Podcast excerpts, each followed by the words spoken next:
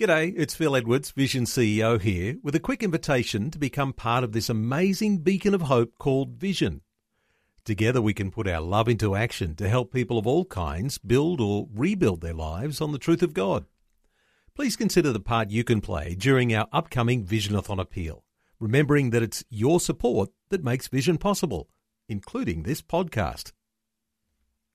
Life, culture, and current events from a biblical perspective. 2020 on Vision. Well, some insights today on just how much of a challenge it can be in keeping your marriage together and raising a family. Dennis Outred is a name you may be familiar with. He and his wife Anne have been married for in the vicinity of 50 years. And they founded Marriage Week to encourage and promote marriage in Australia. Well, Dennis and Anne get invitations to visit all sorts of places, including other nations around the world, and they're recently back from a visit to Eastern Europe. Not everything went according to plan. They turned up in Ukraine to teach on marriage and family and they found that there is a contrast to the sorts of challenges that people face in Eastern Europe compared to our challenges in Australia. Dennis Outred, welcome back to 2020. Uh, Neil, it's great to be with you again. Well, Dennis, uh, from what I'm aware of your recent visit to Odessa in Ukraine, you had three weeks away on a ministry trip and uh, wanting to talk about marriage, but this is one of those trips you might like not to remember too greatly into the future. It certainly seemed that way at the beginning, Neil. Um, the first few days seemed not what I was expecting God had in plan, uh, but He quickly opened our eyes and turned it around. And uh, so, yes, we do have good memories.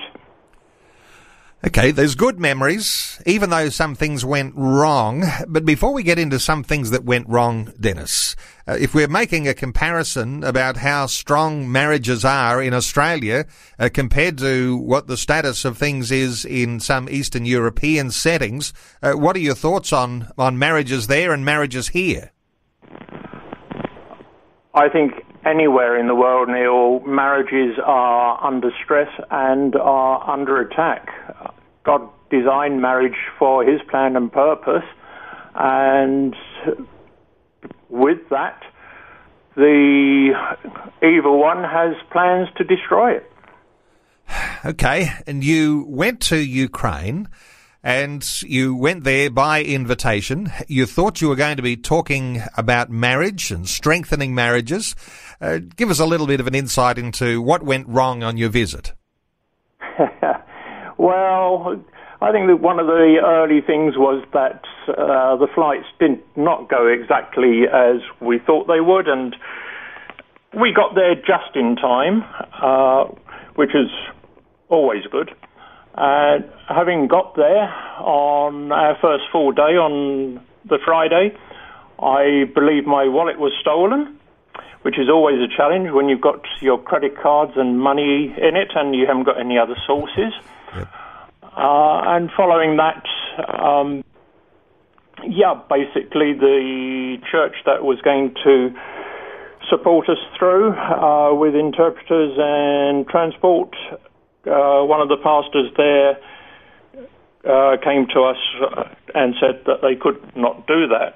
Uh, so, what we saw as a ministry, as they had planned to orphans and to refugees rather than directly to marriages and families, uh, that was taken away as well. So, yes, it's the time when one draws close to God and trusts in Him even more. It's a case, isn't it, that our plans don't always line up with what God has planned when you're doing these sorts of things in a ministry role, uh, because everything that went wrong at the beginning soon was turned on its head and some good things began to happen.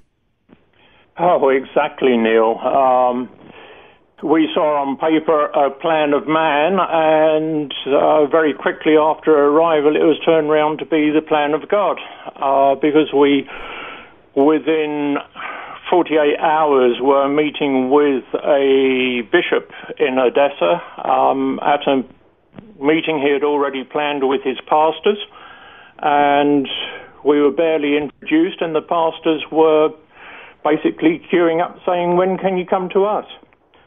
And so we were very quickly back into a minist- uh, time of ministry to marriage and family. And uh, when we were talking about this a little earlier, uh, you suggested it was a little bit like a bidding war to get you when you'd been rejected at one church in one sense, when they decided not to sponsor you. But when people realised the gift that you were bringing to do with marriages, uh, uh, they just couldn't get enough of you. Well, that's what it seemed. Um, and interestingly, following the program being put in place to these new churches to us, the original church, through the Ukrainian pastor, then supported us with transport and interpreters. And we got along excellently with them. So there was a provision that you would say, you know, God is opening a door here, and uh, you walked through it, and it was a bigger opportunity than you'd imagined.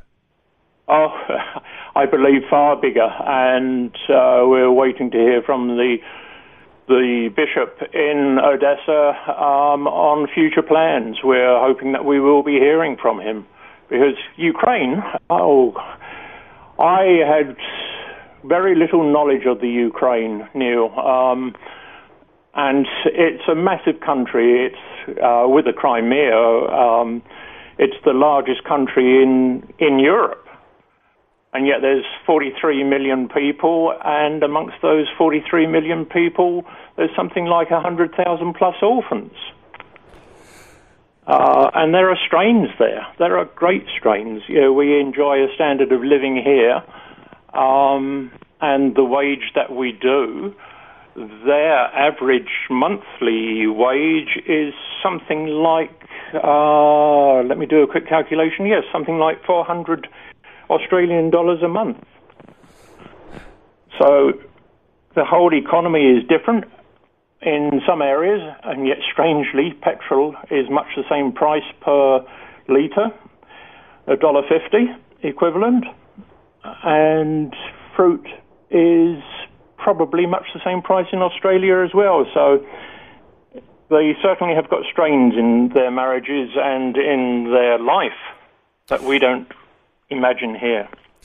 And uh, you found that not only having your wallet stolen and uh, issues with flights and uh, all sorts of challenges that you faced along the way, uh, you even had a touch of uh, food poisoning along the way as well. That probably didn't make things so comfortable for you either. I found out one thing, Neil, that talking to uh, one of our interpreters, he phoned up to see how I was uh, this particular day and whether we could, uh, what time we were going to meet in the evening to go to a church. And I basically said, I don't know how to describe this to you, but I have a diarrhea, maybe food poisoning. He said, I understand precisely. Diarrhea in Russian is the same word. I'm sure you can you laugh about it in hindsight toilet pot at all. well, has it put you off accepting some of these invitations uh, in places like Eastern Europe? Not at all. God's there.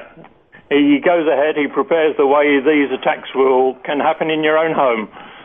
Um, we just, yeah, we go on the belief that if He's called us there and we're in the right place, uh, He'll take us through. And I was given the right connections, even with the food poisoning, um, and that it took out to uh, seminars in uh, different evenings, uh, regrettably, but came back to finish uh, finish well. Well, you're going to be in our prayers, Dennis, because we want you at full strength for Marriage Week that's coming up in Australia. That's now uh, 9th to the 15th of September. Uh, undoubtedly, there's some, some big things that you've got planned for this year. What sort of, uh, what sort of issues are you dealing with and uh, bringing to Marriage Week this year? What was put on my heart was uh, I believe, by the Lord was honouring uh, marriage and the purity in marriage, the, the sexual purity, honouring each other and others honouring our marriages. But I think it was particularly the sexual purity side and the teaching of that uh, to the youth as well.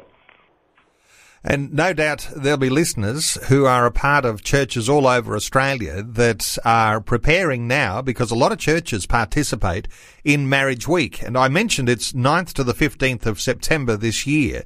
Uh, and churches can, do they need to register to be part of that this year, Dennis, or, uh, or you just uh, use the resources that are on the website? How does it all work? Just use the resources and do it celebrate, honour marriage, and if you can do it, and there's no reason why a church can't do it, finish with the Great Aussie Date Nights. They are wonderful occasions, as we had in indeed in Odessa with the original church. And even there, the, the pastor turned round and said, It was great to sit down and have this time with my wife and no one else. You know, we call them the Great Aussie Date Night. What do they call them in Ukraine? I never found that out. hey, we'll be looking forward to another catch up before too long. We might get a, another opportunity to talk to you very soon, Dennis, and we'll preview what is coming for Marriage Week. I can point people to the Marriage Week website, marriageweek.org.au and uh, you might like to check that out and see what sort of resources are there. Dennis Outridge, thank you so much for taking some time to share your thoughts with us and uh, your adventure to Eastern Europe. Thanks for being with us on 2020. Thank you, Neil. Pleasure to be with you. Before you go, thanks for listening. There's lots more great audio on demand, or you can listen to us live at visionradio.org.au. And remember, Vision is listener supported. Your donation, large or small, will help us continue connecting faith to life for hundreds of thousands of people across Australia and around the world. Learn more or donate today at visionradio.org.au.